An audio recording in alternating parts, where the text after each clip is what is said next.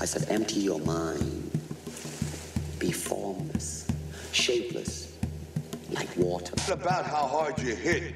It's about how hard you can get hit and keep moving forward. How much you can take and keep moving forward. Join movement expert Aaron Alexander as he dives into the minds of the foremost innovative healthcare thinkers and movement masters on their approach to optimal health and wellness. Align Podcast. Hello, hello, hello. Welcome back to Align Podcast. My name is Aaron Alexander, and in today's beautiful episode, well, firstly, today's intro, I'm recording off of my laptop recorder microphone because I didn't bring my microphone along with me as I am um, here in Marin County, just coming back from a four day workshop music festival hybrid dealio called Symbiosis. Super, super great. Learned how to make rope out of out of plant fiber.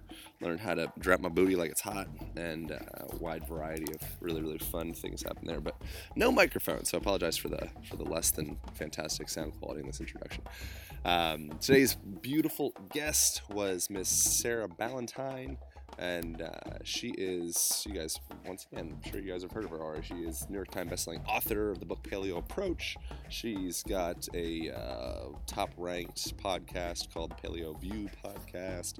Um, she's all sorts of great stuff. She's got like a doctorate in medical biophysics, I believe she's like really really smart um, so really fun conversation in this conversation we got into why it is important to have be uh, following the the pattern of the sun, why it's important to get hot, why it's important to get cold, all these correlates with, in relation to depression and overall health, um, and kind of went down an interesting and I think very important wormhole in relation to autoimmunity. That was the big thing, and uh, how and why our systems end up freaking attacking our systems.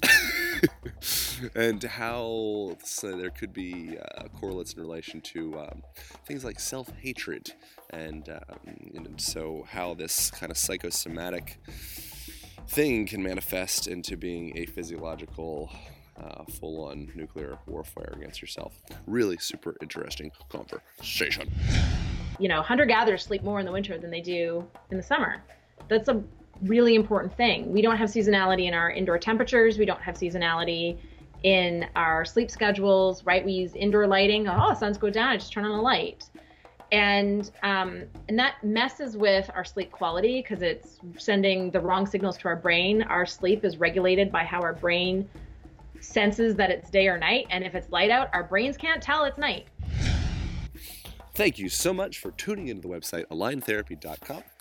That is A-L-I-G-N therapy.com. On there, you will find hundreds of free videos in relation to self-care and functional movement. You will find the self-care kit, hollow foam roller, two different size matter release, fascia release balls, band, door anchor, screw-on lids. Put all that crap inside of that foam roller, so you got all the tools that you need in one little package. That's on the website. Um, thanks so much for the reviews. I got uh, some ridiculous and fantastic five star reviews in relation to. What was the one? I don't remember what was exactly. Something about Aaron Alexander's like a combination of Arnold Schwarzenegger, Kermit the Frog, and a in their college physiology professor or something like that. I thought that was just great. Um, thanks so much for uh, tuning in. Thanks for sharing. Thanks for the reviews. Thanks for the support. And um, yeah, and that's what we got. Um, I don't have any quotes or anything like that today. I am um, I'm kind of kind of hearing my voice. I'm like kind of coming down with something, so I'm going to try and take care of myself and uh, get on top of that thing. So enjoy the mother flipping podcast with Sarah Ballantyne. And one thing um, as you know, I have a Amazon link on the website on the right hand sidebar of the blog and podcast page.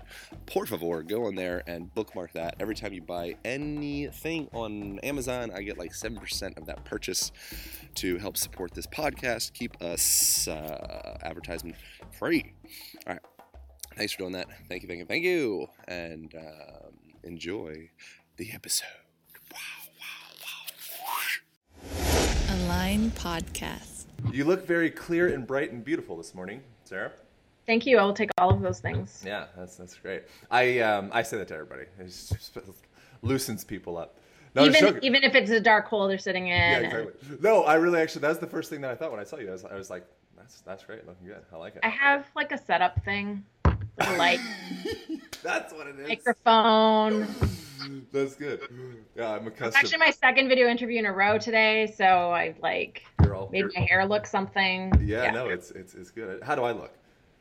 amazing. Thank you. Appreciate that. So, the main. Do you know anything about this podcast or anything like that? Nope. That's I just agreed to do it because I don't know. You seemed charming when I met you. Right. I'm Well, well, thank you for that. I appreciate it. Um, so, essentially, what I would really love to get into with you, I like to kind of draw these correlations between physical, mental, emotional. Is something that I find really interesting because there's so many different, there's so much information that like is Googleable, but kind of getting into like your felt experience with things and kind of how you navigated that. I find that interesting. I'm recording right now, by the way.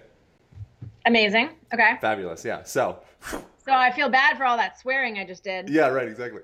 Um, but yeah, so can you kind of set the stage a little bit for how crummy things were when you were in kind of like the low point, like what that looked like, and kind of just to get a sense, because I think it's so amazing, like, like how far you've come. I didn't get to know you at that point, but it's impressive.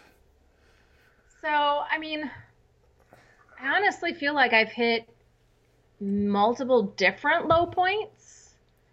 And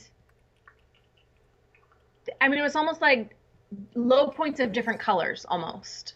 So, um, I mean, I think that really the beginning of this journey came from being an overweight teenager um, my weight never correlated with my choices. So, you know, I had a like hippie mother who bought all the organic stuff at the co-op and we grew our own food and we gathered wild edibles and we fished because we lived near the ocean. And so we were eating, I mean, it wasn't a gluten-free diet by any stretch, but we were eating whole foods, organic foods, fresh foods, a lot of wild foods um, and things that you know are known to be health promoting. Um, and i was biking you know i would get home from school and hop on my bike for a couple hours. Um, so i was cycling a lot. I walked a mile and a half to and from the bus stop every day. Um, so i was an active kid. And you know the food that we had access to was really high quality food and I just kept gaining weight. And I thought it was my fault. Like there was this culture in my family that was a sort of a blame centered culture, I think. So it was just always like she must be sneaking food, she must be eating something at school. And I would think that like the one time in three weeks I could afford the 60 cents for an ice cream sandwich from the school canteen was my problem and like meanwhile there were kids whose lunches were just solid junk food and they were thin. And i i could never understand why it wasn't like that for me. And so it ended up completely eroding my self-confidence um, ended up being very defeatist about choices and it ended up leading to very bad food, like food choices and lifestyle choices because i felt like nothing i did worked. And i can look back now and go well my thyroid wasn't working. Like I know now that all of that, what like that, when the math doesn't add up, there's something wrong. Yeah. And so I know now that was thyroid issues, but it set the stage for me to have a couple of things. One is my metric of health for most of my teens, 20s, early 30s was if I'm thin, I'm healthy, which I don't believe now.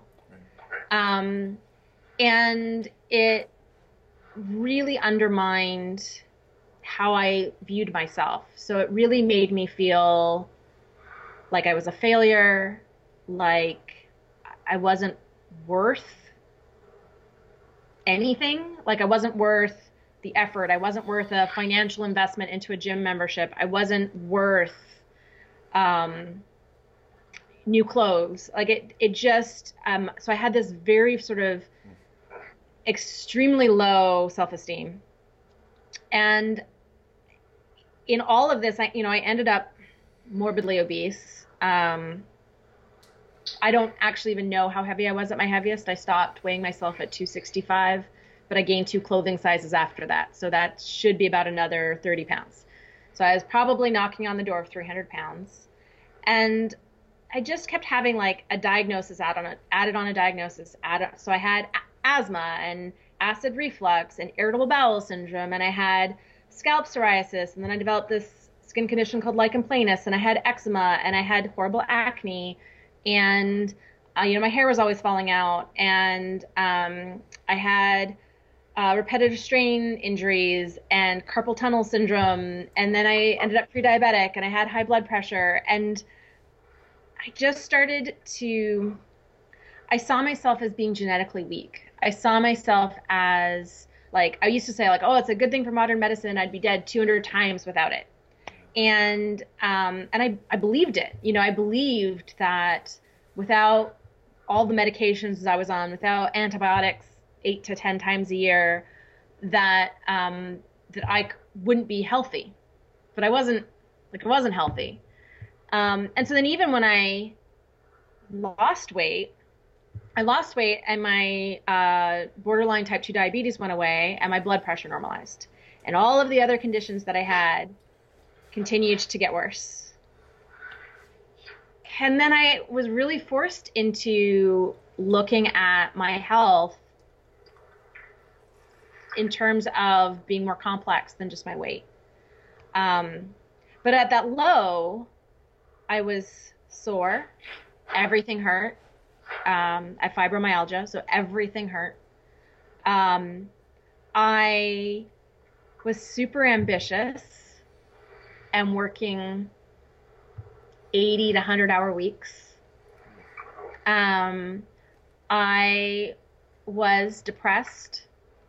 Um, I was having anxiety attacks. Um, the first time I had one, it was so bad I thought it was a heart attack and went to the ER. Um, I was angry. I had a lot of jealousy issues. Um, I had a lot of compulsive behaviors, so like binge eating disorder.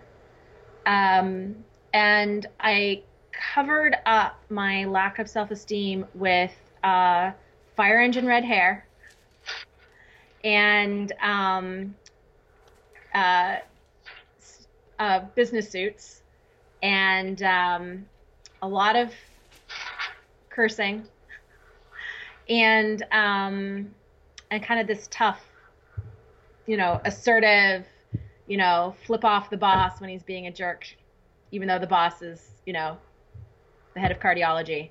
Um, and I, you know, I had this like, I mean, just these layers of um, pretending to be tough and pretending to be cool and pretending to be confident to make up for how little I valued myself.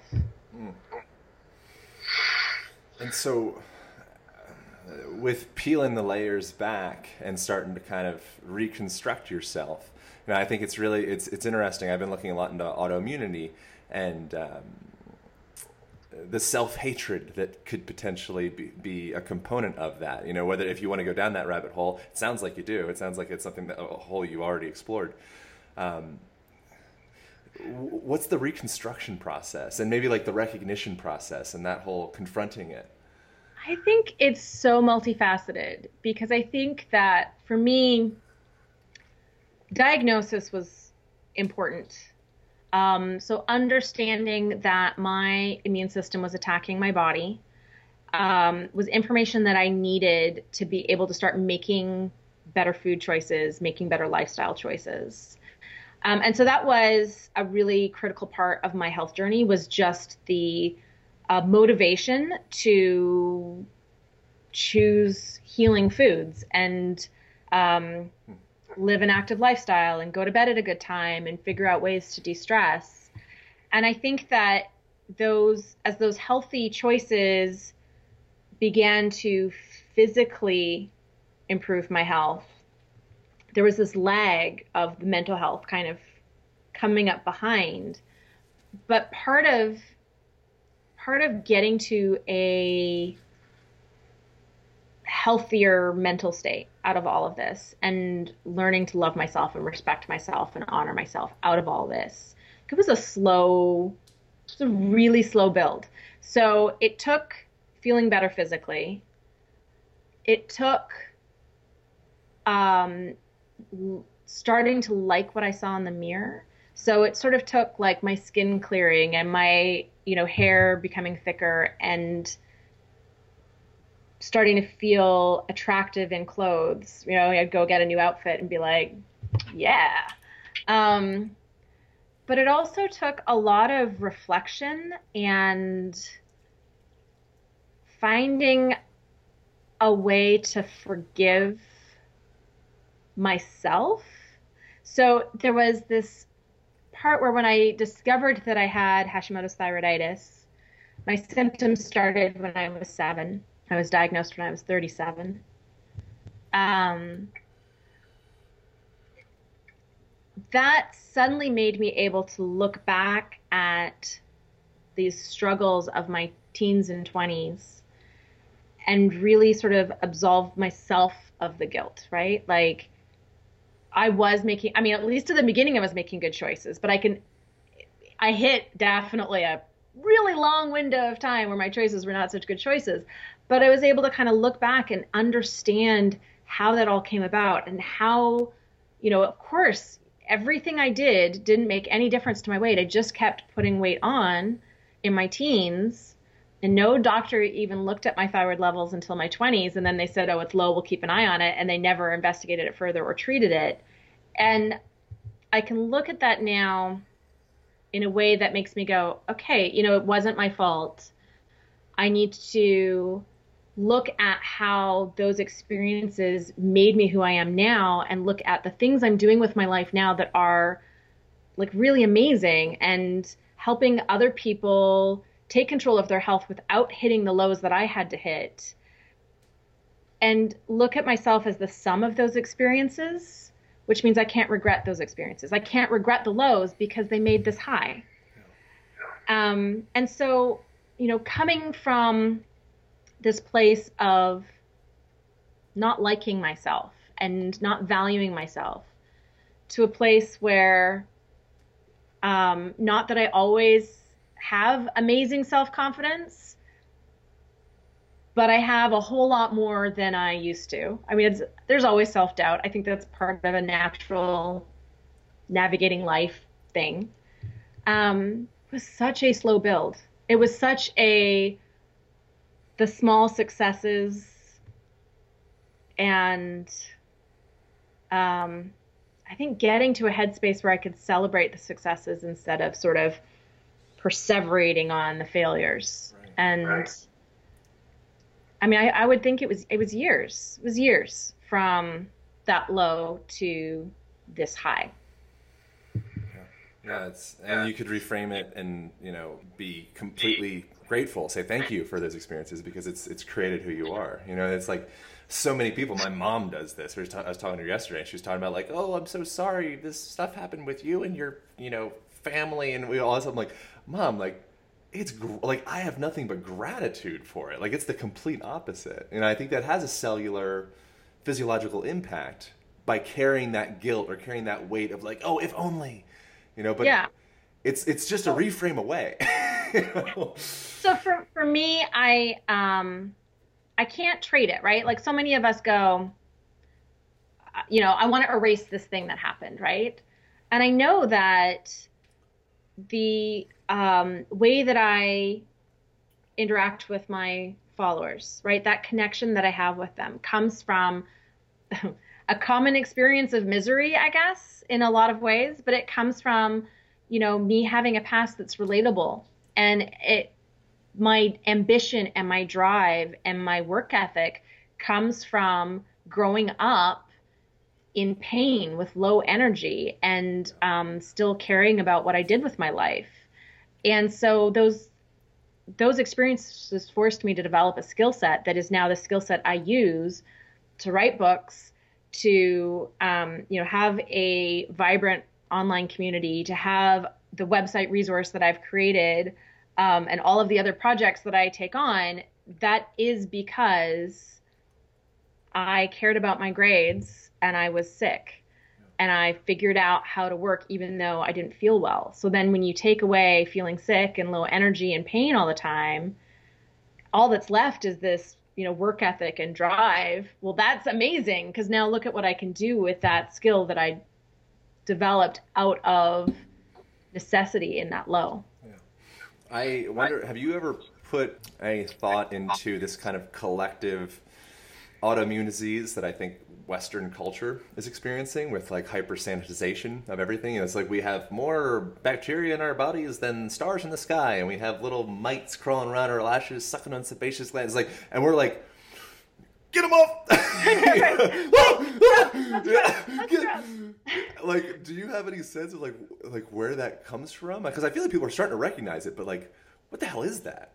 I think there was, I mean, I think when you look at sort of the history of hygiene, right? So, you know, we discovered before we really understood germs that hygienic procedures protected the spread of virulent disease. So we understood that if you wash surgical instruments between surgeries, that there was a lower probability that a wound would get infected.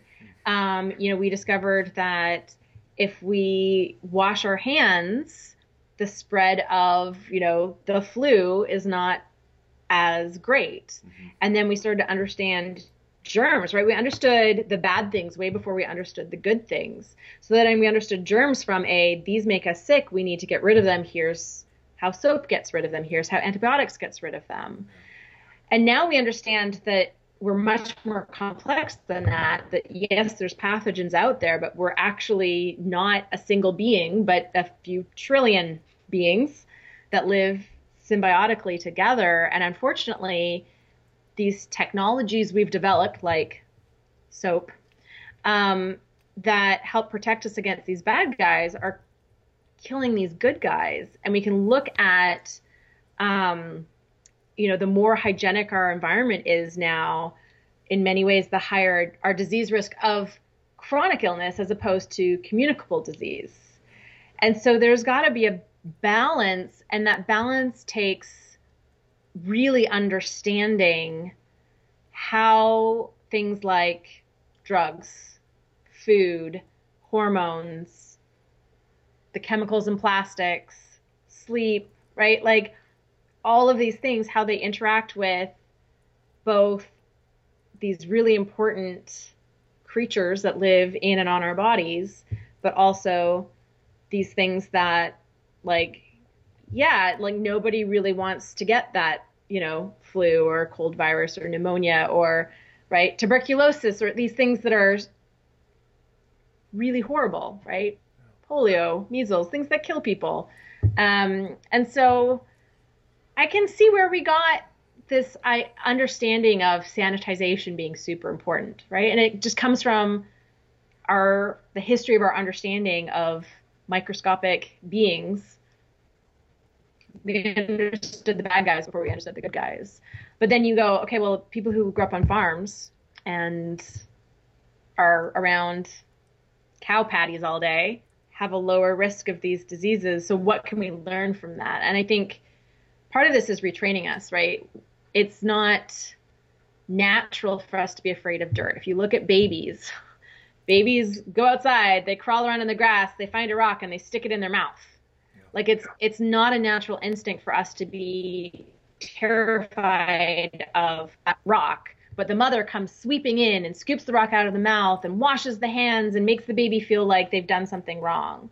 So it's something that we've trained ourselves over generations because of this you know, uh, recognition of pathogens and not really understanding where they are. And um, and we've ended up culturally magnifying this desire for sterility, yeah. even yeah. though what it's actually doing is hurting us. So it takes sort of like this recognition that dirt is okay, um, good clean dirt, right. and um, that actually you know, being around animals is a is a great thing for kids to to grow up with. Um, that playing in the dirt is an amazing thing, that eating some dirt is an amazing thing. Um, and there's probably a huge part of that phase that babies go through where they want to sample their environment um, orally. So they they are licking everything. I mean, I can remember my oldest when she was five months old and she was slither crawling. So she'd like army crawl on her belly and she was fast. She was super fast. And she became obsessed with one of our cats, which was fine with the cat because he was kind of obsessed with her. But she would chase him around the house to try to lick him. And it was the first time I ever said a sentence. I was like, wow, that's a sentence I never thought I would have to say before, which was, honey, don't lick the cat. Right? And I was like, wow, motherhood is full of, I mean, you do. You really say a lot of things you never thought you'd have to say out loud in your life as a mother. Um, and, you know, looking back on that, I probably still would discourage her licking the cat because I don't think he was the cleanest cat in the world. But, um, but I think that it, it takes really uh, it's like it will take a whole generation of us to retrain ourselves as parents to like embrace dirt. We went on a hike. Gosh this was like last fall now. And we had brought um, like Clif Kid bars as a snack. So we've got this lovely wooded trail not far from our house. And and at about the 45 minute mark there's this rock overlooking the river and we can go and we sit. So we bring we bring water and we bring like a little snack to have on this rock and we sit and then we hike back to the car. And um my now she's nine and a half so then she would have been about eight and a half year old dropped unwrapped her Clif Kid bar dropped it in the dirt. And she started to cry. And i said oh it's fine. It's just good clean dirt and she was like, "Really? It's fine." I was like, "Yeah, go ahead." Like, she picked it up and she ate it, and it was like liberating for her because she really needed a snack after like that age. That's a long hike for that that age, and you know, I felt proud of myself as a mother. Like my mom used to say, "You've got to eat a peck of dirt in your life," and my mom was not a super sterile person, but she was also like, you'd come in from outside and was wash your hands, wash your hands before you eat, and there was a lot of a lot of hand washing. Um, and I, I mean, I, uh, I now knew this year wash my kids' hair once a week. Prior to this year, once a month was kind of a special treat if it was that often that I washed their hair. And it, it really just has to do with like my nine and a half year old is starting some early puberty stuff and her hair is getting greasy and it's just hormones and it's a different it's a different thing. And my six year old hair is getting really long and she's um it, it just she can't and she has to have it up for her dance classes and it's a lot easier if it's been freshly washed. But like i just never i never got into like i have to bathe my kids every day. But i think it takes right if we're going to let if we're going to really embrace the beneficial organisms in our uh, lives, it takes a whole generation of people to kind of go like, yeah, if you're going into a hospital, wash your hands, right? Like wash your hands when you get home from school. But if you're playing in the backyard, eh, it's good dirt. And then let's go find a farm to frolic in. Frolic farms, right? Yeah, yeah. Uh, let's go. Let's go hiking in the woods. Let's, you know, and finding these opportunities almost to expose ourselves to these other microorganisms. So it's, you know, I get it. I, like I, I understand where that came from. Um, we trained ourselves, so now we have to untrain it. Yeah. Yeah, it's they. I borrowed this from. Uh, I got it from Gabor Mate. I don't know where he got it from, but um, in reference to like swimming in a pool that could potentially kill you you know, if you don't know how to swim, you know, but it's not, it's not the water that kills you. It's that you didn't know how to swim in the thing, you know? And so it's like, we're constantly bombarded by all of this, you know, stuff being bacteria or microorganisms or what have you. But if we're able to actually, you know, become integrated or incorporated with it from a young age, you know, or at any time, you know, you Yeah. figured it out later on, or, you know, I, I did, I know a lot of people that have, it's like, the relationship can still be mended.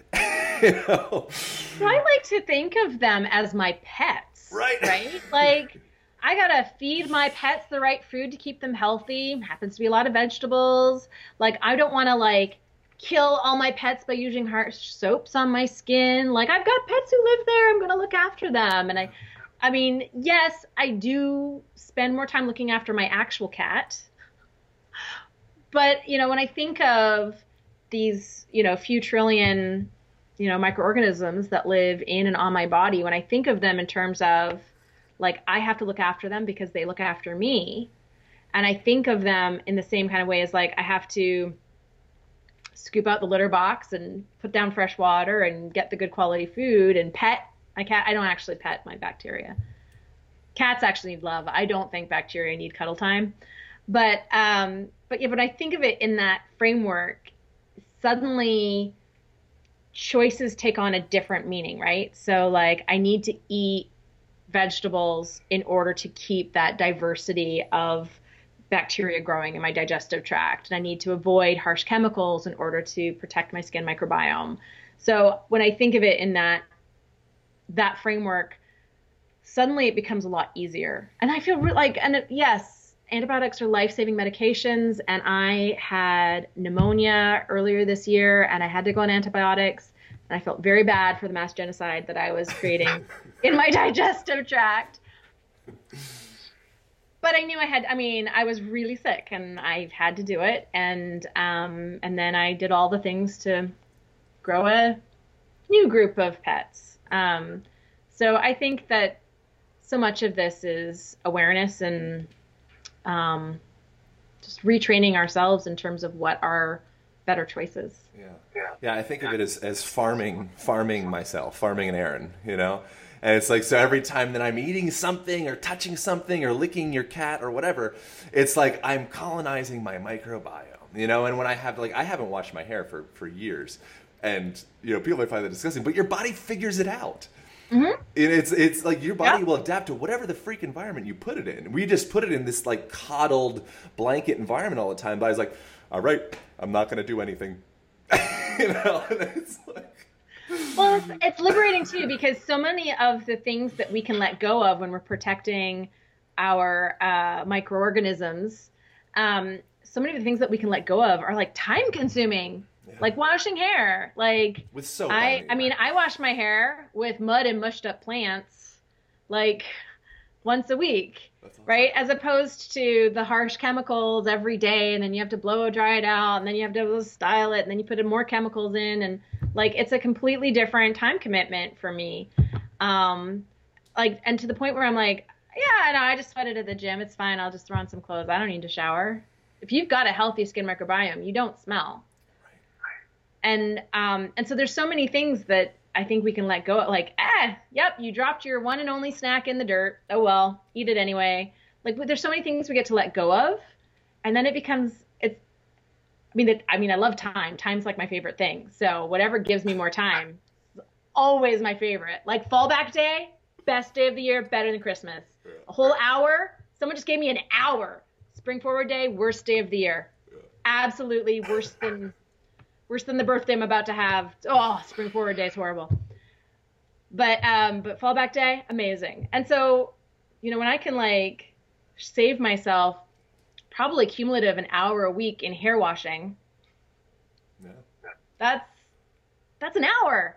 Woohoo! What do you put it? What do you put in your in your mud vegetable hair mix? I never heard that before. Uh, I actually buy a pre-made mud, okay. mud pushed up plant mix. So I actually there's there's a, a, good company that makes shampoos that are all clay and and plant extracts, and I've been using them for four and a half years. Um, and I was completely no poo for almost a year before that, so I was using like apple cider vinegar every three weeks. Cool. Um, but I had short hair. Apple cider vinegar is not sufficient for long hair. Mm. It's just it's a different thing. Yeah. It's a different beast. And then, so, uh, along with like the the uh, being able to swim in the pool analogy, I think that your incapacity to swim is kind of dependent upon the amount of stressors that you have in your life. You know, so it's like you can think of all these stressors as like balls that you're juggling. You know, and if you can really integrate with your environment, all of a sudden it just becomes one big basketball. You're like, I got it. I can hold it with my I fingers. can hold it. Yeah, I can spin it. I mean, I, I can't. Can't actually. But, I mean, I'd love to be able to. seconds at least. You know, but so Yeah. are there some kind of of these? uh, Do you have any any thoughts on how to kind of consolidate the balls? I mean, I think one really big one is living in sync with the sun. And it's something that's so hard for, I mean, it's a challenge clearly for people who, you know, work shifts. Like that's clearly their challenge. But it's a challenge for everybody. We have this tendency, right? Sun goes down at 7 p.m. We go to bed at midnight. That is not in sync with the sun. If sun goes down at 7, we should be going to bed between 9 and 10, like two to three hours after the sun sets um, and we don't have seasonality in our sleep schedules anymore. So we, you know, hunter gatherers sleep more in the winter than they do in the summer. That's a really important thing. We don't have seasonality in our indoor temperatures. We don't have seasonality in our sleep schedules, right? We use indoor lighting. Oh, the suns go down. I just turn on a light, and um, and that messes with our sleep quality because it's sending the wrong signals to our brain. Our sleep is regulated by how our brain senses that it's day or night, and if it's light out, our brains can't tell it's night.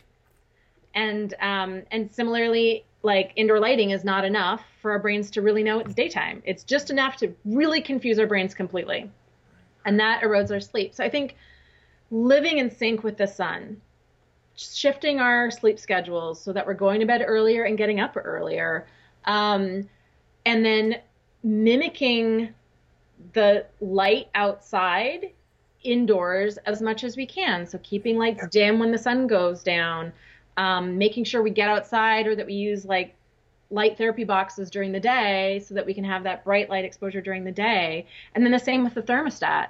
Thermostat needs to be lower when it's cold outside. Um, we can put on sweaters. It's a sweaters are a thing that exists. It was a really amazing technology invented, I'm pretty sure, a while ago. It's a big deal. Uh, right. And we, and like normally it's cooler at night than it is during the day. So we can set our thermostats to be cooler at night. And generally, I mean, okay, if we're setting it to be cooler at night in the summer, that's going to use more energy. Um, but then if everything's 10 degrees warmer in the summer compared to the winter, like it doesn't mean we have to live outside. And it doesn't mean we need to be like getting frostbite in our houses. Like that's not, but we can shift it and still enjoy this luxury of indoor heating and air conditioning. Um, but shift it so that we're still getting seasonality and we're still getting a, a day night cycle. And that has a tremendous impact on how well we're sleeping, how well our stress hormones regulate. Like it, and it's something that is so easy to do. It's just a, it's knob. We just, then it's done. Um, right, that's it. I'm pretty sure. Pretty sure that's how it works. Um, but but it's such um, it's such a small change to make that has a really big difference. Um, to just think about the sun and synchronizing our the structure of our lives with what the sun's doing.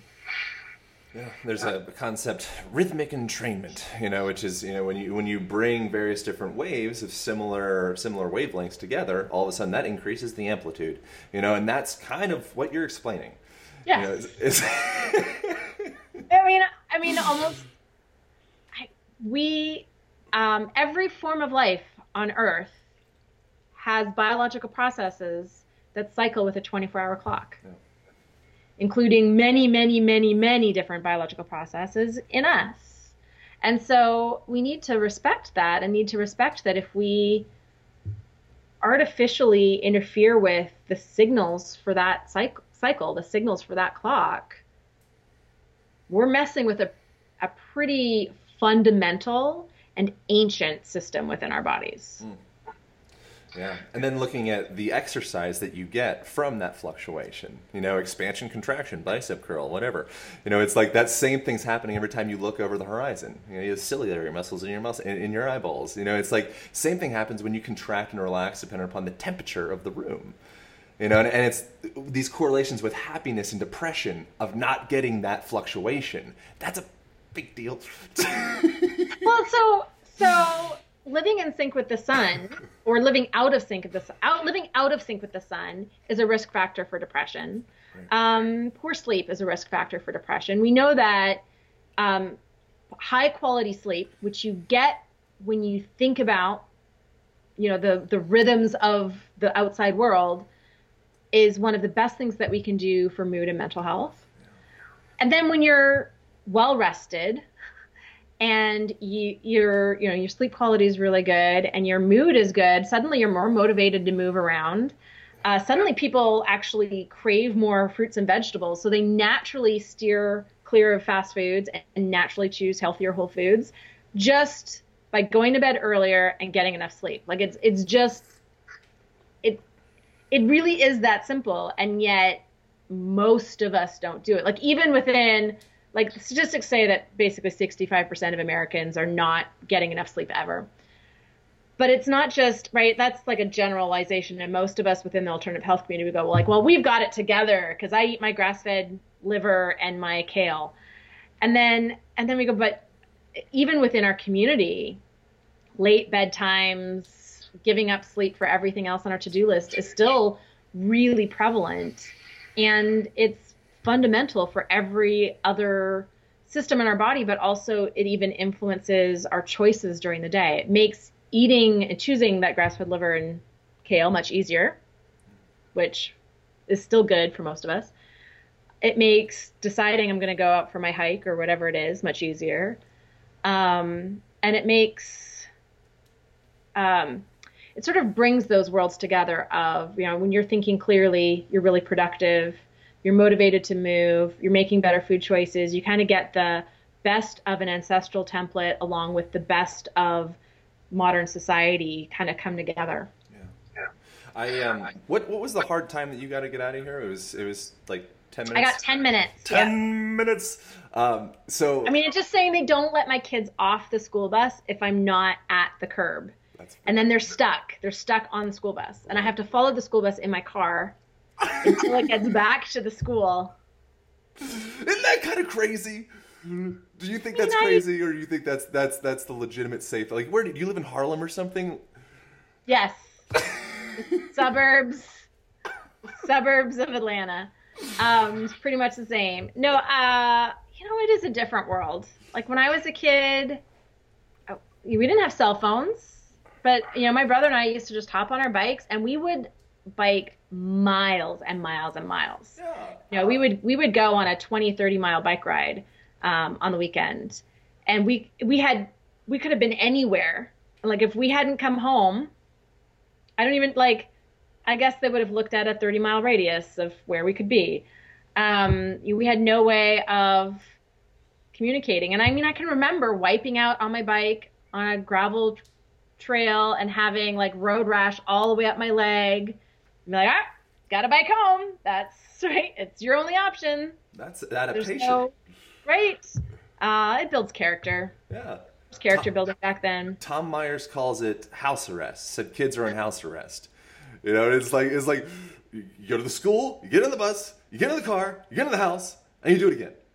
I think that that's a, a real issue. I mean, not to critique your, you know, what's happening. I mean, it is it is true though that that the the world is not a safe as place. Um, I mean, even when you talk, like not even talking about like the really terrible stuff, but if you even just think about the number of cars on the road compared to like when I was a kid, families had one car, and you would you know if it was two working you know parents one would drop off the other one at work and then they would go to their work and then they would pick each other up and they would come home together or one would take public transportation.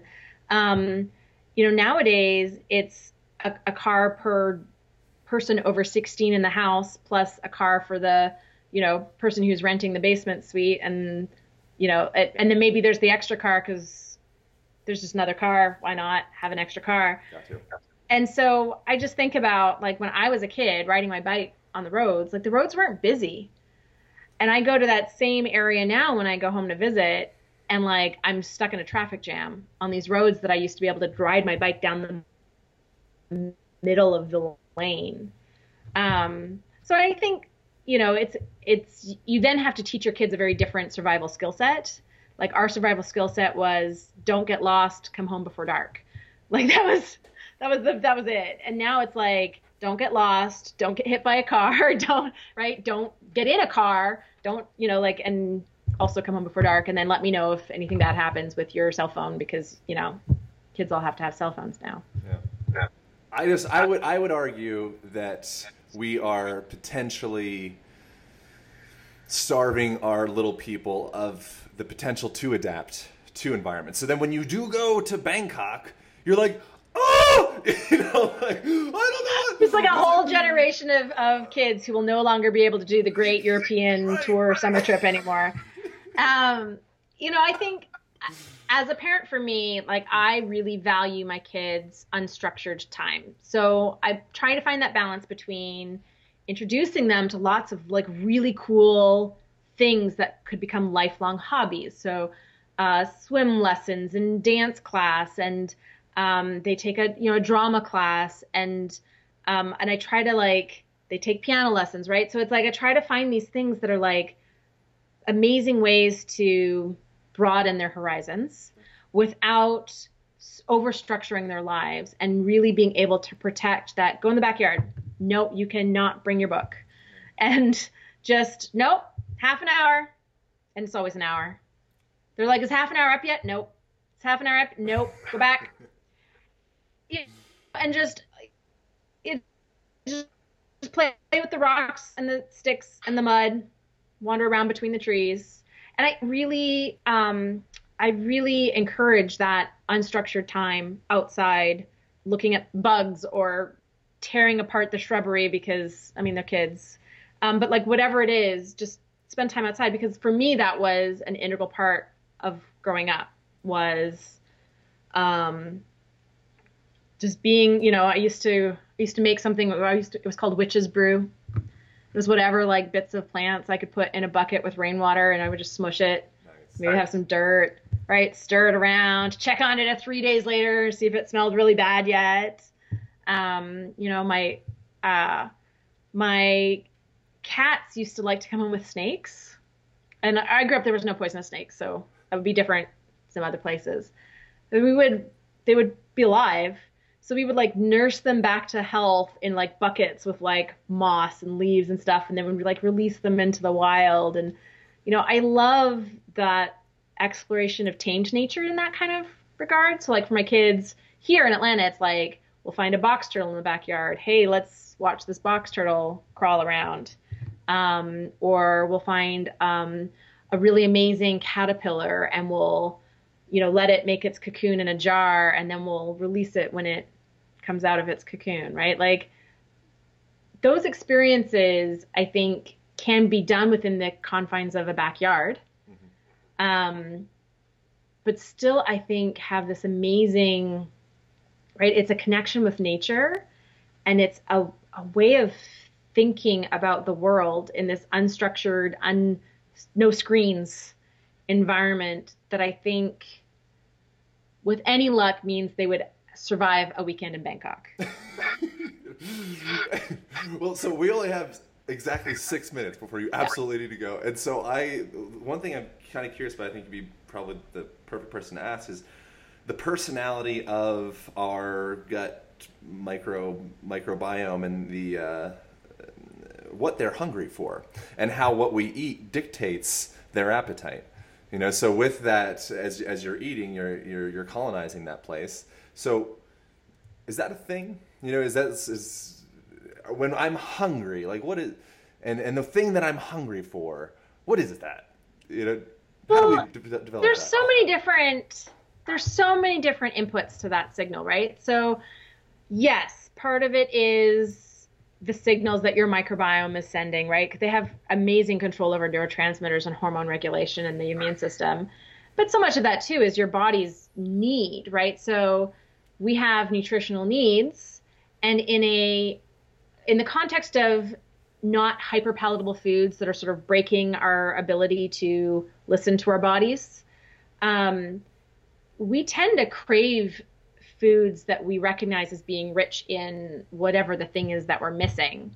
So, like, what your bacteria mostly want is for you to eat whole fruits and vegetables that have um, fiber, and that fiber is very, very rich in antioxidants, which creates a very healthful environment for them but you need more than that, right? Like, yes, there's lots of great vitamins and minerals in those foods, but you also need right high quality fats and high quality protein. And yep, all those phytochemicals are great, but I think, you know, when it comes to really being able to eat intuitively, um, it takes not ever being super broken because being being super broken makes that really hard to ever get back completely. Like I can't eat intuitively. I when I eat intuitively, I overeat, and that comes from history of overeating and binge eating disorder.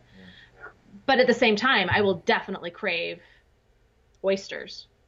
They're super high in zinc. I'm probably low on zinc. Um, so I still have parts of that signaling that's working well and then other parts that aren't. But for somebody who's never been that broken, I think eating intuitively reflects not just our symbiotic community of microorganisms needs, but also our own, right? Our own cells are telling us what they need. Yeah. Cool. Cool. I dig it. Um, so you got to go. Uh, where do people find more about you? I just so greatly. It's it's always wonderful getting getting to connect with you and. I mean, nerding out is like my favorite thing, and that's what we just did. So. I love it. Yeah. So what's how do people learn learn more? Get get the books, get the podcast, get the all the stuff. All the things. All so the things. my website is Home Central for everything, thepaleomom.com, and from there you can link to my books. You can learn about my new books eventually when I talk about them more. You can learn about my podcasts and my YouTube channel and my television show pilot and I don't even know what else I do. All my social media sites. Man, I sound busy all of a sudden, don't I? Mm. Uh-huh, a little bit. Um, but yeah, the paleomom.com is home central, and that's of course where I post all kinds of super dorky, nerding out articles and recipes and practical resources and whatever inspires me to work on at the at the time. I love it. Thank you so much. Hopefully, I will see you see you pronto. I hope so too. Yeah. Cool. All right. We're out. Thank you. That was great. Appreciate it. No Um, problem. Align Podcast. Thank you so much for tuning into the podcast. I greatly appreciate your comments and your shares in iTunes. They determine the ranking and the visibility of the show, and they make me smile. So I look forward to reading those guys. Be sure to check out the website aligntherapy.com. That's A L I G N therapy.com. On there, you can find my blog, you can find this podcast, more information about the topics and the, and the uh, guests that we've had on the show. You can find hundreds of absolutely free instructional videos on self care, functional movement, how to get strong, how to get fast, how to get exactly what you want out of your body. As well, be sure to check out the self care kit, where it is, is small enough to fit underneath the seat in your car. And it's like a physical therapist and massage therapist all wrapped up into one package. I know you guys are going to love the website. I know you guys are going to get a lot of value out of it. And I look forward to hearing your comments. All right. Bye. Thank you for listening, and remember to join the movement by subscribing to the podcast. If the information has been helpful, please share and leave your comments in iTunes. Aaron personally reads each one, and it makes all the work worthwhile. Together, we will make a difference and continue to bring more powerful and inspiring messages to the world. Align Podcast.